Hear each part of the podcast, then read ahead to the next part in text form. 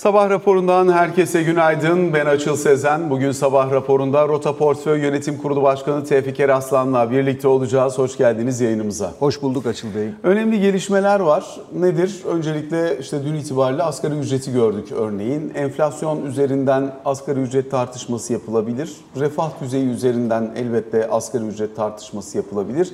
Bu önemli bir unsur. Bir de bütçe çerçevesinde elbette bunlara bakmak lazım. İki, Kredi piyasasında neler olacak? Yarın özellikle para politikası kurulu toplantısı var.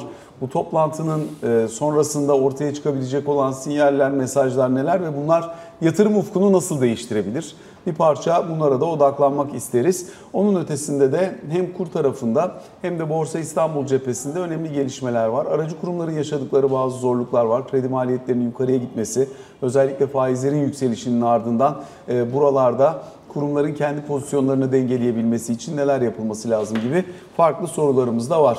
Dolayısıyla önce bir hızlıca asgari ücret zammıyla başlayalım isterseniz. Çünkü Türkiye'de yüksek enflasyon ortaya çıktıktan sonra yeniden geldikten sonra hayatımıza bir önceki asgari ücret dönemiyle yani son asgari ücret değil ama bir yıl öncesiyle karşılaştırdığımız zaman mesela bir önceki dönem başıyla asgari ücret ikiye katlanmış oldu. 11.400 liraya gelmiş oldu asgari ücret tutarı. İşveren maliyeti 15.700 liranın üzerine çıktı. 15.760 lira. Dolayısıyla böyle bakıldığında hakikaten insanların geçinebilmek için ihtiyaç duydukları kaynak ve para miktarı çok arttı. Bu gelir kaybı önemli ölçüde kompanse edilmeye başlandı. Ancak Türkiye'de tabii ortanca ücret asgari ücrete neredeyse yapışmış hale gelmiş oldu. Dolayısıyla e, hani asgari ücretle geçinmeye çalışanları çalışan insanlarımız daha fazlasını hak eder, daha fazla verilebilse ama bir yandan da bu aynı dalga şeklinde yukarıya doğru sirayet edebiliyor mu?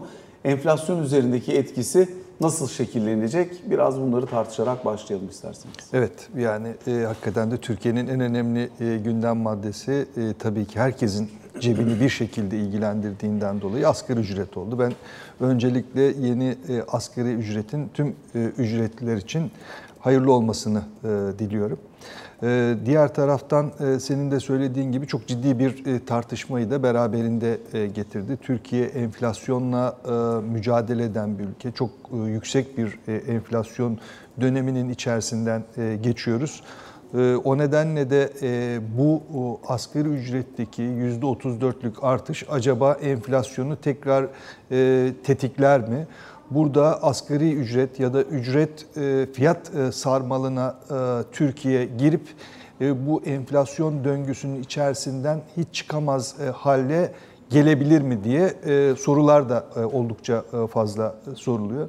Merkez Bankası tarafından e, yapılan e, bir e, çalışmada şunu görüyoruz. Ücretlerin toplamda üretilen malın maliyetinin içerisinde ne kadarlık payının olduğunu. Burada mesela sanayi sektöründe %8,9 Diğer taraftan tarım dışı sektörlerin ortalaması zannediyorum 13'tü. Hizmetler sektöründe %20, tekstil sektöründe %11. Dolayısıyla e, doğrudan e, işverenin, e, üreticinin maruz kaldığı asgari ücret artışını ürettiği mal ve hizmetlere yansıtması durumda buradaki oranlarla %34'ü çarpıyor olmamız gerekecek. Yani kabaca diyelim ki tarım dışı alanda %13 demiştik. İşte %5'e varabilecek ilave bir enflasyon yaratacak diye düşünmek lazım. Ama yine e, Türkiye ile ilgili enflasyon beklentilerimizi e, şekillendirirken e, zaten kabaca %15-%20 aralığında bir asgari ücret öngörülüyordu. O nedenle bunun belki %15'lik kısmını ilave enflasyon yaratacak kısım olarak almakta fayda var. O da bizim karşımıza işte %3 civarında bir ilave enflasyonu e, önümüzdeki dönemde e, çıkarabilecek e, unsurlardan birisi diye düşünmek lazım. Geçmiş dönemde IMF'in yaptığı bir takım çalışmalar vardı. Yani ücret e, artışlarının enflasyona neden olma e, konusundaki e, çalışma. Burada iki tane dinamikten bahsediyoruz Açıl. Bu dinamiklerden bir tanesi bir kere çalışanlar reel olarak alım güçlerini yukarıya çekmeye çalışıyor. Diğer taraftan da işveren reel olarak kar marjını korumaya çalışıyor. Aslına bakarsan sarmalı yaratan da burada e, e, yani işverenin e, maliyetin kendi üstünde kalmasını istemediği durumda eğer fiyatlama gücü de varsa o zaman doğrudan bunu sattığı mal ve hizmetlere yansıtabiliyor.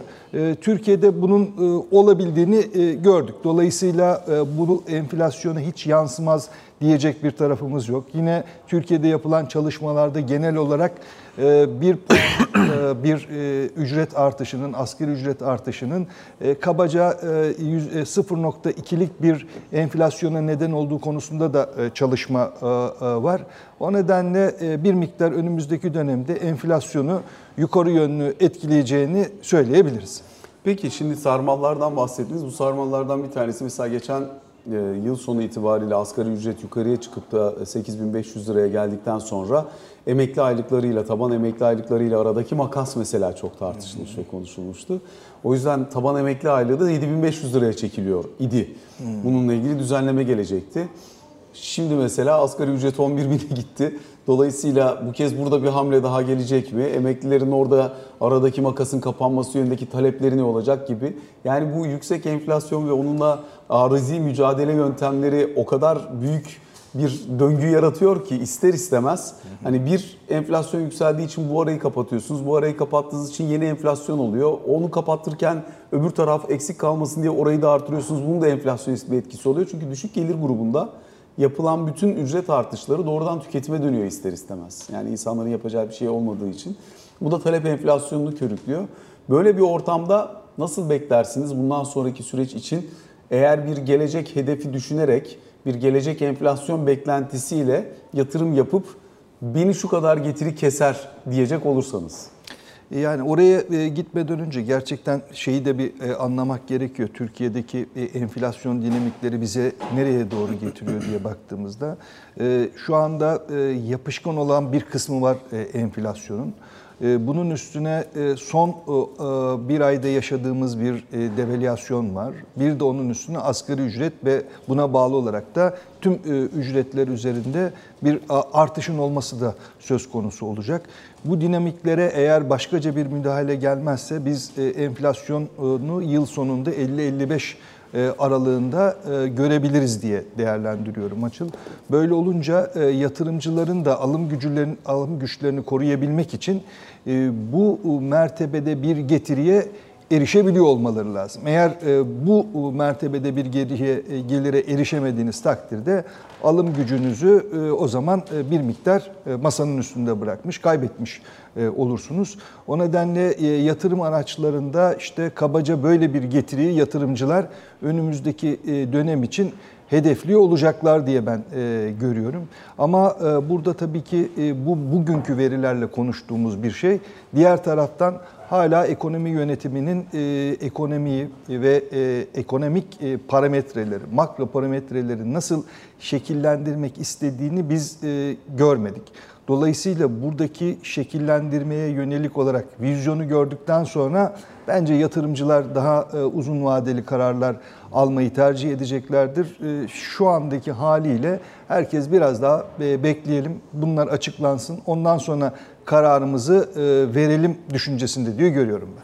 Şimdi önemli unsurlardan bir tanesi elbette faiz politikası nasıl şekilleneceği. Çünkü enflasyonla mücadele edebilmek bütün bu sorunları ortadan kaldırabilecek ya da öngörülebilirliği artırabilecek yegane alan. O nedenle yarınki toplantıdan, para politikası kurulu toplantısından ne beklemek lazım? Ee, işte 17-18 bekleyenler, 25 bekleyenler, 30 ve üstü bekleyenler gibi farklı kategorizasyonlar var. Siz neresinde düşünüyorsunuz bunu? Yani gerçekten de e, son dönemde e, farklı kesimlerden farklı e, e, para e, piyasası e, ya da Merkez Bankası faizi öngörüsü gelmeye başladı. Yabancı bankalar tarafına baktığımız zaman açıl 20 ile 40 arası bir Merkez Bankası fonlama faizi öngörüsü var. Orada aralık oldukça açık. Son dönemde hiç e, böyle e, alışık olmadığımız şekilde Ankara'da e, siyaset kulisi yazan yazarlar da mesela topa girdiler. Onlar da Merkez Bankası faiziyle ilgili duyumlarını, öngörülerini paylaşmaya başladılar. Oradaki aralık 20'yi görmeyecek bir faizle ilgili bir beklentiyi masanın üstüne getiriyor. Diğer taraftan bankalar tarafında 15-18 e, aralığında bir e, faiz e, beklentisi var. Dolayısıyla yelpaze şu anda 15 ile 40 aralığında ama daha sıkıştırılmış bir yelpaze içerisinde beklentilerin 15-25 aralığında olduğunu gözlemliyoruz. Dolayısıyla 15-25 de bayağı geniş bir aralık yani. Türkiye'nin makro dinamiklerini düşündüğünüz zaman e, aslında e, doğrudan enflasyonu baz alan, reel getiriyi masanın üstüne getiren bir enflasyonu konuşsak o aslında çok daha yukarıda bir e, rakama tekabül ediyor. Ama bugünkü 8,5'luk rakamı baz aldığımız zaman o zaman 15 bile oldukça yüksek bir faiz artışına denk gelebiliyor. Ama şunu da e, unutmamak lazım. Merkez Bankası'nın faizi burada 8,5'da e, e, duruyor. Belki önümüzdeki günlerde işte 15-25 aralığında bir yerde olacak ama diğer taraftan şu anda Türkiye'de mevduat faizleri 40'ı aşmış durumda. Kredi faizleri yine buna paralel yine 40'ın üstünde şekilleniyor. Dolayısıyla Merkez Bankası'nın da kendi faiziyle e, piyasaları yönlendirme, burada bir aktarım mekanizması kurabilmesi için piyasa faiziyle Merkez Bankası faizinin arasında da bir ilişki olabilmesi e, gerekir. Diğer taraftan yani şu andaki haliyle kaldığı zaman Merkez Bankası'nın 8,5'la e, e, merkez e, diğer bankaları fonladığı bir rakam var. Kabaca bu işte 1.4 trilyon TL. Dolayısıyla bankalarla Merkez Bankası arasındaki bir faiz. Diğer taraftan bankaların aktifinde de devlet kağıtları var. Bunların da rakamı yaklaşık olarak 1,5 trilyon TL. O nedenle kabaca e, Merkez Bankası'nın bankalara 8,5'la para verdiği, bunun karşılığında da bankaların yine düşük faizle dips aldıkları bir e, yönetimi e, düşünüyoruz. Enflasyonla mücadele ya da işte kredi genişlemesi ya da arz talep üzerinde bir denge unsuru olması gibi hususlar Merkez Bankası faizinin parametresi olmaktan ya da bununla yönlendirilebilir işler olmaktan çıkabiliyor. O nedenle yaklaştırılmasında fayda var ama Türkiye'nin mevcut durumu çok daha geniş bir yelpazede bu işin konuşulmasına neden oluyor. Ee, aslında yarınki toplantı biraz daha bu geniş yelpazedeki beklentilerin dar bir aralığa toplanmasına ve dolayısıyla da herkesin öngörü yaparken daha e, yakın bir e, rakamlarla konuşabilmesine imkan vermesi açısından da çok önemli. Çünkü bu dağınık yapı e, fiyatlama konusunda da bütün aktörleri çok farklı fiyatlarla konuşmaya da itiyordu. O nedenle de bir öngörü birliği de önümüzdeki dönemde olursa o da ekonomi için oldukça bir büyük kazanım olacak diye düşünüyorum. Peki e, bu ortamda elbette ortaya konulan belli başlı stratejiler ve politikalar olacak. Bunlardan bir tanesi faizin nereye geleceği ama diğer tarafı da regülasyonların nasıl şekilleneceği. Özellikle Temmuz ayı itibariyle yürürlüğe girmesi e, beklenen yani düzenleme öyle olduğu için e, bankaların dönüşüm hedeflerinde bir yükseltim söz konusuydu. Şu anda faizin nerede belirleneceği net olarak belli olmadığı için bankalar e, mevduat yaratamıyor. Yani kredi veremiyor. Kredi vermediği için mevduat yaratamıyor. Mevduat yaratamayınca dönüşüm hedefi de bariz kalmaya devam ettiği için dönüp e, bu kez birbirinin e, mevduatına talip oluyorlar. Mevduat faizleri inanılmaz yerlere doğru gidiyor. Bu dönüşüm hedefi konusunda bir hamle bekler misiniz? İki sebepten soruyorum. Birincisi bu biraz önce saydığım. İkincisi de özellikle bilançonun %60'ının üzerinin TL tarafında kalmasına dönük beklentiler ve Merkez Bankası'nın düzenlemesi söz konusu ama son kur yükselişi hesaplama metodolojisi üzerinden bakıldığında e, burada bankaların önemli bir kısmının %60'ını yeniden altına kaymasıyla sonuçlandı. Dolayısıyla burayı bir şekilde düzenlemek gerekecek herhalde faiz kararı sonrası ne dersiniz? Makro ihtiyati kararların tamamına bakılması gerekir diye ben e, değerlendiriyorum. Bunlardan bir tanesi aslına bakarsanız kredi e, faizleriyle ilgili Merkez Bankası faizin üstüne getirilen 1.4 ve 1.8'lik e, tavanlar. Ondan sonra menkul kıymet tesisi e, yapılması hususu. Dolayısıyla bu burada durduğu sürece bankalar zaten kredi verme konusunda çok da iştahlı olamıyorlar. Çünkü e, kredi verdiği anda uzun vadeli menkul kıymet e, tesis etmek durumunda kalıyorlar. Dolayısıyla buraya bir e, bakılması gerektiğini ben değerlendiriyorum. Bakılması gerekir derken de Merkez Bankası faizi yeteri kadar yükseltilirse 1.4 ve 1.8 zaten kendi içerisinde daha yüksek rakamlara işaret edeceği için öyle çözülebilir. Ya da 1.4 ve 1.8 ile ilgili ayrı kararlar alınabilir. Diğer taraftan senin söylediğin gibi gibi bankalar çok büyük çaba sarf etse de döviz kurunun yükselmesi buradaki e, TL ve toplam mevduat oranının e, bir şekilde bankaların kontrolünün dışında seyretmesine de neden oluyor. E, dolayısıyla da buraya da yeni bir vizyon getirilmesi ihtiyacı olduğunu ben değerlendiriyorum. Bir önceki programda konuşmuştuk. Aslına bakarsanız bankalardaki paraların TL'de mi duracağı yoksa dövizde mi duracağı hususu daha çok o paranın sahibi olan mudilerin karar vermesi gereken bir oranken bunun e, bankaların e, bankalara dönüşüm oranı e, yoluyla söylenmesi ve bankaların da bunu müşterilerinden talep etmesi zaman içerisinde bankalarla müşterilerinin arasındaki ilişkinin de bozulmasına neden olabiliyor. O nedenle burada da yine tedrici olarak bu dönüşüm oranları kaldırılabilirse işler rayına e, girecek e, ve e, daha rahat hareket eden bir bankacılık ve para piyasası sistemimiz olacak diye ben değerlendiriyorum. Ama tabii ki şu anda bu kurallarla yaşayan bir sistemin bir anda kuralsız hale getirilmesi ya da bu kuralların tamamının kaldırılmasının yaratacağı başka sorunlar olabilir. O nedenle burada da bir günde bir açılma değil, tedrici olarak bir düzelme bekliyorum. Yatırımcıların, size gelen yatırımcıların tercihlerinde bir farklılaşma görüyor musunuz? Bir bekleme durumu var benim anladığım kadarıyla herkeste neyin ne olacağını görme. TL faizi çok yüksek ama buna rağmen dönüş e, tarafında biraz daha bekleyip görme yanlısı e, yatırımcıların bir bölümü. E, dolayısıyla siz nasıl görüyorsunuz yatırımcıların ruh halini ve bakışını? Ya e, bir bizim temas ettiğimiz yatırımcılarda çok büyük bir davranış değişikliği olmadı. Ama diğer taraftan şunu gözlemliyorum. Özellikle Türkiye dışındaki TL piyasasında bir TL rahatlaması var. Dolayısıyla özellikle swap hesaplamasında kullanılan TL faiz oranı çok ciddi bir şekilde geriledi.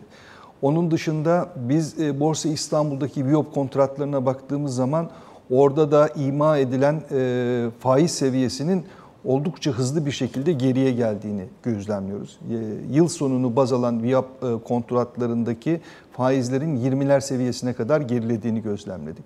Takas bank para piyasasında e, çok şaşırtıcı bir şekilde Merkez Bankası'nın 8,5 olan fonlama faizinin altında faizler görmeye başladık. Dolayısıyla bir takım yatırımcılar aslına bakarsan e, pozisyon almaya başlamışlar diye ben e, görüyorum. Dolayısıyla bu faiz seviyelerinde bir rahatlama var. Ama diğer taraftan mevduat faizlerine baktığımız zaman orada hala e, sıkışıklığın devam ettiğini, bankaların mevduat oranlarında çok cazip getirileri yatırımcılarına sunduklarını da gözlemliyoruz. Ama bütün bunlar bize yine farklı yönlerde düşünen yatırımcıların olduğuna da işaret ediyor. Herkesin gözü yarınki toplantıda ve açıklanacak faiz oranıyla e, diğer kural setlerinde olacak diye görüyorum. Şimdi e, özellikle hem yerli yatırımcıyı hem yabancı yatırımcıyı belli bir noktadan sonra ikna etmek gerekecek gibi görünüyor. Yerli yatırımcı için zaten verilecek olan mesajlar ve diğer unsurlar var. Yabancı yatırımcıların bakışı için ise sadece nasıl baktıkları değil aynı zamanda ellerinde ne kadar Türk lirası olacağı da çok belirleyici ya e, evet. e, giriş yapıp yapmayacakları için. Burada bizim zaten 2018'den bu yana uyguladığımız hatta 2019 Mart diyeyim e, o tarihten bu yana uyguladığımız çeşitli kısıtlar var. Dolayısıyla ortam biraz normalleşip e, para politikasına olan güven ve inanç ortaya konmaya başladıktan sonra iç talep de eğer dengelenebilirse özellikle döviz tarafında burada acaba yabancıya bir miktar TL tanıma bu TL ile birlikte biraz daha portföy akımı elde etme imkanı söz konusu olabilir mi? Şu anda yine arızi yöntemlerle elde ettikleri Türk lirası üzerinden ancak girmek isteyen giriyor, çıkmak isteyen çıkıyor ama tabii hem takas oranları hem de sahiplik oranları bonoda neredeyse kalmadı zaten. E, hisse senedinde de çok sınırlı kalmış gibi duruyor. Yani ben ekonomi yönetiminin ilk etapta e, yabancı yatırımcı e, Türkiye'ye e, gelecekse bir kere döviz borç verme yöntemiyle Türkiye'ye gelsin. Yani dolar bazında, euro bazında Türk şirketleri yurt dışından borçlanabilsinler. Bir bakış açısının bu olduğunu. Diğer taraftan yine Türkiye'de varlık edinmek isteyen yabancı yatırımcıların portföy yönetimi aracılığıyla dönüp dövizlerini bozdurabilirler e, TL alabilirler. Ondan sonra da hangi yatırım aracını e, kullanmak istiyorlarsa, satın almak istiyorlarsa oraya yatırım yapabilirler. Bu alanlar müsait, bunları kullanmalarını tercih edeceklerini düşünüyorum. Diğer taraftan swap piyasası ile ilgili bir anda çok büyük bir e, açılım olabilir mi kısmı konusunda ise şüphelerim var. Diyelim ki swap'la ilgili bütün bariyerleri kaldırdık. E, o durumda TL'nin açığa satılmasını engelleyip ondan sonra yapmanız lazım bunu. Evet. Ya bunu bunu böyle yapmadığınız durumda mesela e, bu konuyla ilgili e, Türk bankalarının e, pratiği yıllarca şuydu. Ellerindeki e, dövizlerin büyük bir kısmını dönüp Londra Bankası'nın Londra'daki bankalara depo olarak verir. Karşılığında da uzun vadeli TL alabilirlerdi. Şimdi o dövizler Londra'daki bankalarda değil, e, Merkez Bankası'nda duruyor. Merkez Bankası ile o swaplar yapılıyor. Dolayısıyla siz sistemi bir anda açtığınız anda Merkez Bankası'ndaki döviz e, e, swap için tutulan dövizlerin başka yerlere gitmesine de neden olabilirsiniz. Dolayısıyla bir etki analizi yapılıp e, e, Türk piyasasında bir volatiliteye neden e, olmayacak e, e, kararlar ilk önce alınıp ondan sonra yavaş yavaş kademeli olarak bir e, açılma söz konusu olabilir diye ben düşünüyorum. Tabii bu da önemli bir tercih. Yani e, bir tarafta Merkez Bankası'nın swap işine girmesi, Londra ile bu iş yapılıyor. Ondan sonra bu bizim önümüzde tehdit olarak kullanılıyor daha sonra. Onun için uzun vadeli Türk lirasını zaten Türk lirasının sahibi benim. Benimle yapabilirsiniz buradaki işlemleri diyerek o kanalı açmıştı Merkez Bankası. Şimdi yeniden Londra üzerinden bunun avantajı elbette kendi hükümranlık alanını daha da pekiştirebilmek ve uzun vadeli fonlama kaynağının nereye ne şekilde gideceğini de Merkez Bankası tarafından biraz daha piyasayla birlikte belirleme imkanı vermesiydi. Ama dezavantajı yurt dışına TL gitmediğinde burada portföy akımı olmuyor. O portföy akımında var olanı e, çıktığında finanse edip yenisi girmediğinde yaşanan döviz darboğazı ortaya çıkıyor. Bu da önemli bir tercih yani. Ya, e, oradaki tabii tercihlere baktığınız zaman Türk bankacılık sistemi neden sıvaba ihtiyaç duyuyor sorusu en temel e, sorulardan bir tanesi. Türkiye yıllarca hani rakam kolay olsun diye küsuratlarını söylemiyorum. E, 200 e, milyar dolarlık DTH'ın olduğu bir ülke. E, ama e, Türkiye'deki şirketlerin döviz cinsinden kredi kullanabilme potansiyelleri de 100 milyar dolar civarında. Dolayısıyla bankaların e, kredi olarak satamadıkları ellerinde 100 milyar dolarlık bir e, bakiyeleri kalıyordu. Bunun bir kısmını zorunlu karşılık olarak Merkez Bankası'nda tutuyorlar. Bir kısmını muhabir bankalarında tutuyorlar. Geriye kalan kısmını teminat verip TL olarak e, dönüp müşterilerine kredi şeklinde kullandırıyorlar. Bunun için de sıvaba ihtiyaçları var. Ee, yani temelinde problemi kaldırmak istiyorsak Türkiye'deki dolarizasyonu ve e, DTH e, e, tercihini ortadan kaldırabilecek makro dinamikleri ortaya koyabilmemiz lazım. Bunu yapabildiğimiz takdirde zaten bankaların bu büyüklükteki bir sıvaba ihtiyacı olmayacak. O da ileriye dönük TL ile ilgili beklentilerin olumluya dönmesiyle yapılabilecek bir iş. O nedenle de yarınki toplantı bence çok önemli. Bu noktadan sonra özellikle borsa yatırımcısı için biraz daha alternatif maliyetin yükseldiği, hisse senedi performansları açısından da beklentilerle alternatif getiri arasında kıyaslamanın daha net yapılabileceği bir ortam var. Elbette burada her zaman sadece gelecekteki potansiyel getiriye göre değil bazen de momentuma göre hareket ettiğini gözlemliyoruz. Değerlemeden biraz daha kopabildiği dönemler olduğunu da görüyoruz e, hisse senedi piyasasının. Kuvvetli bir rally oldu. Mehmet Şimşek ismi, ona gösterilen itibar, politikalardaki dönüş beklentisi. Şimdi biraz orası da bu toplantıyı görüp ondan sonra güven varsa o momentuma dönme eğilimi içerisinde gibi duruyor. Ne görürse hisse senedi piyasasında daha yukarı potansiyeli artıran ya da e, başta bankalar olmak üzere yukarı yönlü ivmeyi kuvvetlendirebilecek bir ortamla karşı karşıya kalırız? E, Türkiye'de çok ciddi bir şekilde hisse senedi yatırımcı tabanında e, genişleme oldu. Yerli yatırımcı sayısı artarken yabancı yatırımcı da oransal olarak e, küçüldü. E, Burada e, bizim hisse senedinde kalıcı, sürdürülebilir bir e, yükseliş trendine tekrar e, girebilmemizin en temel koşulu bana sorarsan yabancı yatırımcının da tekrar Borsa İstanbul'a teveccüh etmesi, ilgi göstermesi, onların da gelip burada yatırım yapmaya başlamasıyla bu söz konusu olabilir. Çünkü içerideki yatırımcı için önümüzdeki dönemde alternatif e, finansal ürünlerin getirileri e, oldukça e, e, etkileyici bir unsur e, olacak. Burada işte mevduat faizlerinin bu e, seviyede kalması ya da hisse senedi almak isteyen yatırımcının kredi faizinin oldukça e, yukarıda olması gibi etkenler yerli yatırımcı tabanını bizim geçtiğimiz dönemdeki hızında arttıramamamıza neden olacaktır. E, Eğer e, bir şekilde yabancı yatırımcının ilgisi çekilebilirse Borsa İstanbul bu e, yükselişi devam ettirebilir. O nedenle Ne e, alırsınız Borsa İstanbul'da bu ortamda? yani Borsa Reel sektöre mi İstanbul'da gidersiniz yoksa e, banka mı tercih edersiniz? yani bankalar ucuz. e, Diğer taraftan e, bankacılık e, sektörü çok fazla regülasyon riskine tabi. Dolayısıyla da eğer öngörülebilir bir finansal piyasa ve regülasyon olabilirse ben e, yabancı yatırımcıların da yerli yatırımcıların da bankacılık sektörüne çok ilgi duyabileceklerini düşünüyorum. Yani teknolojik açıdan, insan kaynağı açısından, bilançonun aktif e, e, pasifinin yönetimi açısından Türk bankacılık sektörü e, müthiş bir e, başarı hikayesini ortaya koyuyor. Dolayısıyla e, regülasyon riski ortadan kalktığı durumda ben e, e, yatırımcı ilgisinin çok artacağını buraya düşünüyorum. Diğer taraftan e, e, bu tedarik zinciriyle ilgili global e, problem devam ettiği için e, ve e, Çin'in e, yanına başka üretici ülkeleri koyma e, arzusu da bütün gelişmiş ülkelerde bulunduğundan dolayı e, Türkiye'nin e, sanayi e, sektörünün de ben şansının oldukça yüksek olduğunu düşünüyorum. Önümüzdeki dönemde ihracatın payı giderek e, artacak diye düşünüyorum. O nedenle Borsa İstanbul konusunda e, temeli e, sağlam, e, döviz borcu e, çok fazla olmayan, ihracat yapma e, kapasitesi olan, öz kaynakları kuvvetli, e, iyi bir yönetim ekibi olan e, şirketlerin hisse senetlerinin cazip olduğunu görüyorum. Burada bir soruda e, özellikle özel sektör tahvilleri büyüklerin kredi bulamadığı ortamda kendilerini finanse edebilmeleri için kullandıkları önemli yöntemlerden bir tanesiydi. Buralardaki hem faiz düzeyini hem ihraç iştahını nasıl buluyorsunuz?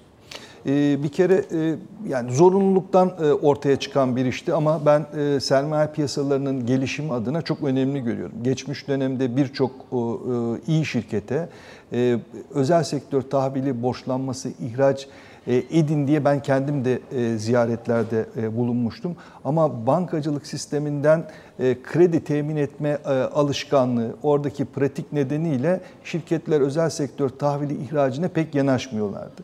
Ama son makro ihtiyati tedbirlerin getirdiği kısıtlar içerisinde buraya çok iyi şirketler geldi. İyi ihracat, e, ihraçlar yaptılar. Şimdi bu işi de öğrendiler. O nedenle önümüzdeki dönemde ben e, buranın devam edeceğini e, e, düşünüyorum. Hem yatırımcılar için hem e, şirketler için ciddi bir pazar oldu. Şirketler buradaki borçlanma rakamlarından, faiz oranından memnunlar. Diğer taraftan yatırımcılarsa mevduat faizine alternatif bir yatırım aracı geliştirebilmekten dolayı oldukça memnunlar diye ben görüyorum. O nedenle makro ihtiyati tedbirlerin sermaye piyasalarına pozitif bir e, sonucu olduysa en fazla bu alanda oldu diye görüyorum. Bir sorun daha var. O da başta söylemiştim. Özellikle aracı kurumlarla ilgili olarak aracı kurumlar faizin yükselmesinden kaynaklanan daha önce kredi kullandırmak için ellerinde çok önemli bir imkan vardı. Çok uygun maliyetli krediyi alıp kaynağı alıp daha sonrasında müşterilerine kullandırabiliyorlardı. Hı hı. Son dönemde burada kredilendirme tarafında hı hı. maliyetler ister istemez yükseldi. Doğru.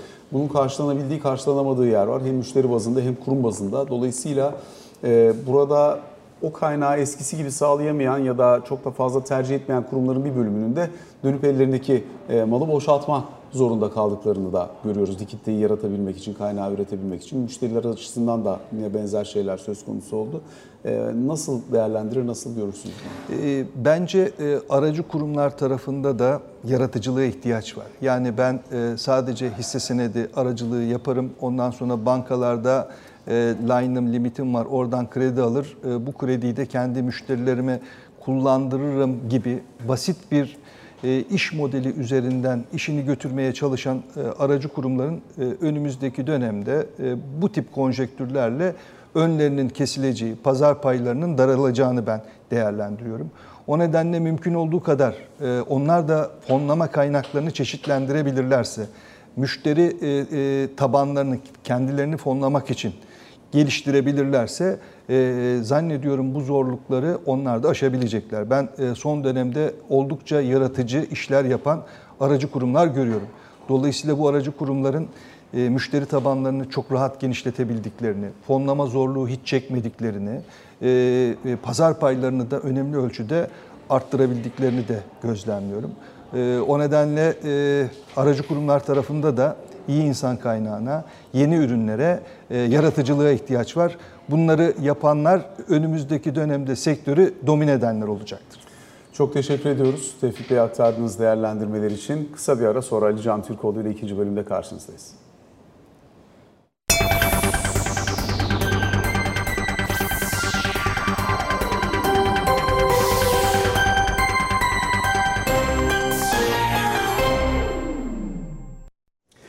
Sabah raporunun ikinci bölümünde Ali Can Türkoğlu ile birlikteyiz. Ali Can günaydın. Günaydın. Arkadaşlarımız son dakika olarak da veriyor. Ticaret Bakanlığı'ndan gelen bir açıklama var. Otomobilin bir yatırım aracına dönüşmesinin ardından özellikle galeriler ve bayilere dönük olarak yapılan bir düzenleme vardı. 6 ay ve 6 bin kilometre sınırlaması. Bu sınırlamanın süresi e, Ocak başı Ocak ayına kadar e, ertelenmiş, yıl sonuna kadar uzatılmış gibi görünüyor. E, biraz detaylar üzerine konuşalım isterseniz. Evet 6 ay süreli uzatılmış. Bekleniyordu zaten ama son toplantıda bu fahiş fiyat artışları ile ilgili olarak e, sunum yapıldığını konuşmuştuk e, kabine toplantısında da ki buradaki fahiş fiyattan kasıt sadece ona çok yoğunlaşıldı tabii. Adalet Bakanlığı'nın yapmış olduğu kiraya yönelik e, uygulamanın uzatılmasıyla ilgili süreçti ama aynı zamanda bu konuda Ticaret Bakanlığı'nın gündeminde ve yapılan sunum içerisinde yer almıştı. Şimdi bu kapsamda az önce yapıldı Ticaret Bakanlığı tarafından da açıklama 6 ay süreyle uzatılmış durumda 6 e, ay ve 6 e, bin kilometre kısıtlamasına ilişkin düzenlemenin süresi senin dediğin gibi 1 Ocak 2024'e kadar.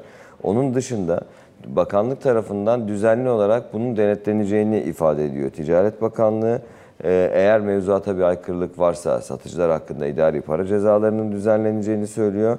Verilerin Hazine ve Maliye Bakanlığı ile düzenli olarak paylaşılacağı ve sonuçta bunun ortak bir çalışmanın ürünü olarak e, bu tespitlerin yapılacağı ifade ediliyor. İnternet ortamında verilen e, ilanlarla ilgili olarak da bir madde var. E, burada da e, net olarak anlatmıyor, sınırını çizmiyor ama orada oluşan, internette verilen fiyatlara ilişkin oluşan fahiş fiyatlarla ilgili olarak da tedbirler alınacağını söylüyor Ticaret Bakanlığı. Dolayısıyla bu sadece 6 ay 6 bin kilometre kararını uzattık değil, anladığım kadarıyla bir yandan da çalışmanın devam ettiği ancak sürenin bitmesi nedeniyle bir an önce 6 ay 6 bin kilometreye yönelik sürenin uzatılması ama onun dışında internete yönelik tedbirlerinde halen Ticaret Bakanlığı tarafından da alınacağı vurgusu var. Ne gibi önlemler alınacak internetteki fiyat uygulamasıyla ilgili olarak ona ilişkin şu an itibariyle bir bilgi yok onu söyleyebilirim. Bu önemli bir düzenleme. Gün içerisinde de detaylarını hem sektör temsilcileriyle hem de aynı zamanda piyasa paydaşlarıyla konuşmaya, tartışmaya devam edeceğiz. Asgari ücret 11.402 lira olarak belirlendi. %34 artış 8.506'dan 11.402'ye 11.000 civarında olmasını beklediğimizi zaten konuşuyorduk. Onun dışında bir eşik gibi oluşmuştu hatta o zaten. Ama dünkü toplantıda ve açıklamalardan gördüğüm kadarıyla özür diliyorum buradan hem işçi tarafının hem işveren tarafının oldukça memnun olduğunu söylemek gerekiyor. En azından dünkü tablo o şekildeydi. Açıklamalara da o şekilde yansıdı. Ee, brüt asgari ücret 13.414 liraya çıkıyor böyle bir bu noktada. İşverene toplam maliyeti ise 15.762 lira oluyor. E, işverenin 400 lira olarak verilen çalışan başına asgari ücret desteğinin artırılarak devamı yönündeki e, talebi de karşılık bulmuş. O da devam ediyor. 400 lira 500 liraya çıkarılmış burada da. Dolayısıyla şu an itibariyle asgari ücrete yapılacak yap, e, ara zamla ilgili olarak kararın verilmesi, bunun 11.402 lira olarak e, belirlenmesinden hükümetin de, TİSK'in de, Türk İş'in de memnun olduğunu görüyoruz. Şimdi bundan sonraki süreç senenin nasıl tamamlanacağıyla e, tamamlanacağına kilitlendi. Çünkü Ergün Atalay'ın yani Türk İş'in açıklamalarında en çok altı çizilen hususlardan bir tanesi o. Yani e- eğer enflasyon belli bir noktaya gelmezse bu yapılan zamların falan bir önemi kalmıyor diyor. Biz eğer enflasyonu dizginleyemezsek e, devamlı her ay, her 6 ayda bir, her 3 ayda bir e, ne zaman ne kadar zam yapılacağına ilişkin tartışmaları sürdüreceğiz diyor ki zaten ekonomi yönetiminin birinci önceliği enflasyonu e, durdurmak olarak açıklanıyor hem Bakan Şimşek hem Cumhurbaşkanı Erdoğan tarafından da. Dolayısıyla asgari ücret gündemi 6 aylığına da olsa şu anda gündemden kalkmış gibi gözüküyor. Enflasyonun durumuna göre biz yıl sonuna doğru tekrar zaten bununla ilgili süreci konuşacağız. Alican teşekkür ediyoruz. Sabah raporuna böylelikle bugün için son noktayı koymuş oluyoruz. Hoşçakalın.